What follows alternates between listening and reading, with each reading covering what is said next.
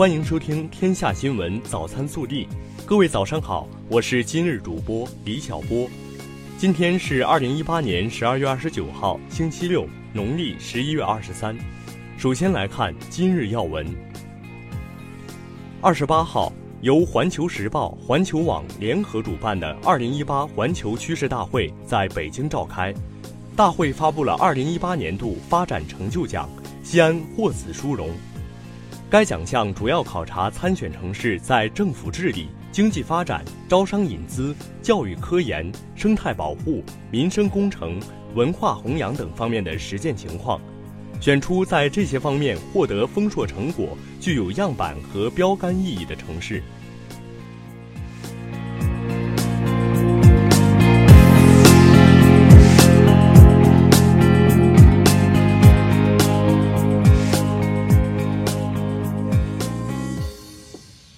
下面是本地新闻。二十八号，市委召开常委扩大会议，深入学习贯彻习近平总书记重要讲话精神，把握机遇，明确任务，推动大西安高质量发展。省委常委、市委书记王永康主持会议。二十八号，市委常委班子举行讲政治、敢担当、改作风专题教育集中学习。省委常委、市委书记王永康主持并讲话，市委副书记韩松参加。王永康指出，讲政治是一切工作的生命线，是共产党人的立身之本；敢担当是领导干部的基本素质；改作风是推进党的事业不断前进的重要保障。要进一步严明政治纪律和规矩，坚决做两个维护的实践者。二十八号晚。省委常委、市委书记王永康参加独立咖啡节西安站活动，详细了解活动举办情况。他强调，要加快打造现代、时尚、靓丽咖啡街区，引领消费升级，提升市民生活品质。昨晚八时，ICF 独立咖啡节西安站在曲江新区拉开帷幕，香浓的咖啡、热情的摇滚，为古城的冬日带来几许温暖。据悉。从二零一八年十二月二十八号到二零一九年一月一号，五天的庆典将在大唐不夜城开展，近百场大小文化活动将开启一场狂欢。近日，市委市政府印发《西安国家中心城市建设实施方案》，以加快推进西安国家中心城市全面建成。方案明确，到二零二零年形成大西安都市圈。基本建立三中心、两高地、一枢纽、六维战略支撑体系，确立国家中心城市基本框架，到二零三五年建成美丽中国西安样板，为国际化大都市建设奠定坚实基础。二十八号，西安市推进新建住宅全装修工作实施意见出台，自二零一九年一月一号起。在全市行政区域内新建住宅推行全装修成品交房，实现住宅装修与土建安装一体化设计，促进个性化装修和产业化装修相统一。日前，省纪委专题通报了六起领导干部违规收送礼金典型问题，分别是。陕西日报社原社长、陕西日报传媒集团原党委书记、董事长张仁华违规收受礼金问题；榆林市嘉县县委原书记辛耀峰违规收受礼金问题；宝鸡市文化广电新闻出版局副局长刘振和违规收受礼金问题；商洛市山阳县南宽坪镇党委书记史学红违规收受礼金问题。西安旅游集团有限责任公司原董事长、党委书记李大友违规送礼金问题；陕西美新产业投资有限公司党委书记、董事长拓留新违规送礼金问题。二十八号，幺零八国道等山区段路面均出现积雪和结冰现象，西安公路管理局立即启动防滑保畅预案。集结辖区公路应急力量除雪保畅，截至二十八号十八时，所有积雪路段主车道积雪已全部清除。记者二十八号从西安市卫计委获悉，申领出生医学证明可用微信预约，市民可打开西安市民健康微信公众号，点击西安妇幼，填写相关信息后进行证件申领。目前，试运行开通微信预约出生医学证明服务的医院有西安市第三医院、高新医院、兵器工业五二一医院、唐城医院。二十八号，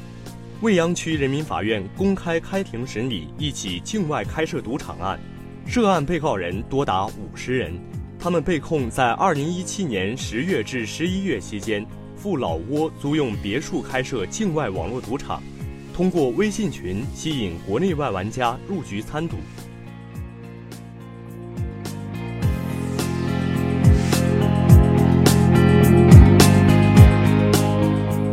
国内新闻：二十七号至二十八号召开的全国财政工作会议提出，二零一九年积极的财政政策要加力提效，实施更大规模的减税降费。优化财政支出结构，树立过紧日子的思想，严格压缩一般性支出，加大对重点领域支持力度，提高资金配置效率，有效降低企业负担。近期，国家网信办会同有关部门，针对网民反映强烈的违法违规、低俗不良 APP 乱象，集中开展清理整治专项行动。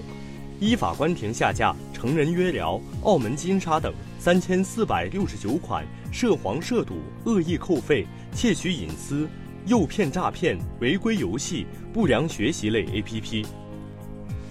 人力资源和社会保障部社会保险基金监管局副局长杨小丽二十八号在中国养老金发展报告二零一八发布会上表示，基本养老金截至目前。一共是十七个省份委托投资运营的资金，合同总金额是八千四百五十亿元，到账资金是六千零五十亿元。二十七号，进驻权健公司的联合调查组核查工作取得初步进展。天津市副市长、权健事件联合调查组组长康毅表示，经初步核查，天津权健公司部分产品涉嫌存在夸大宣传等问题。针对其他问题，调查工作仍在紧张进行中，调查结果会及时向社会公布。二十八号，中央广播电视总台与中国电信、中国移动、中国联通及华为公司在北京共同签署合作建设五 G 新媒体平台框架协议，在中央广播电视总台启动建设。我国第一个基于 5G 技术的国家级新媒体平台。二十八号，网传四百万幺二三零六数据疑似流出，其中包括 ID、手机号、明文密码、姓名、身份证号、邮箱、问题答案等内容，传言在暗网售价二十美元多条。当晚，中国铁路总公司回应，该网站未发生用户信息泄露。网传信息与铁路幺二三零六网站无关。二十八号，江苏、山东、重庆和四川率先在全国取消了十五个高速公路省界收费站。取消后，原有正线路面收费设施将逐步拆除，车辆在省界可以不停车直接通行，不再需要停车交卡和领卡。二十八号。广州市中级人民法院对被告人张维平、周荣平、杨昭平、刘正红、陈寿碧拐卖儿童一案进行一审公开宣判，以拐卖儿童罪判处张维平、周荣平死刑，判处杨昭平、刘正红无期徒刑，判处陈寿碧有期徒刑十年。案涉九名幼儿至今下落不明。今天零时起。新一轮成品油调价窗口将再次开启，汽油每吨下调三百七十元，柴油每吨下调三百五十五元，折合九十二号汽油每升下调零点二九元，九十五号汽油每升下调零点三一元，零号柴油每升下调零点三元，按一般家用汽车油箱五十升估测。加满一箱九十二号汽油将节省约十四点五元。暖新闻，近日，央视新闻报道，一年前，黑龙江牡丹市的出租车司机戴国喜在一次出车中，得知乘客吕女士生活困难，还身患重病，便承诺以后用车就找我。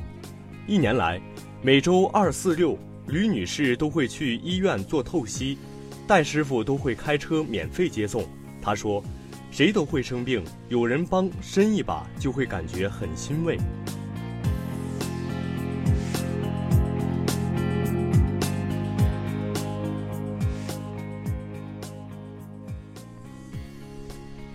微调查。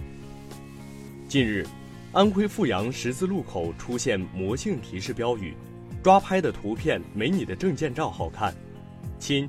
闯红灯抓拍不带美颜，请勿超速。你的驾照只有十二分，来提示大家遵守交通规则。交警部门表示，想通过这种方式将冷冰冰的交通法规变成通俗易懂、诙谐的标语。你觉得咋样？更多精彩内容，请持续锁定我们的官方微信。我们明天同一时间不见不散。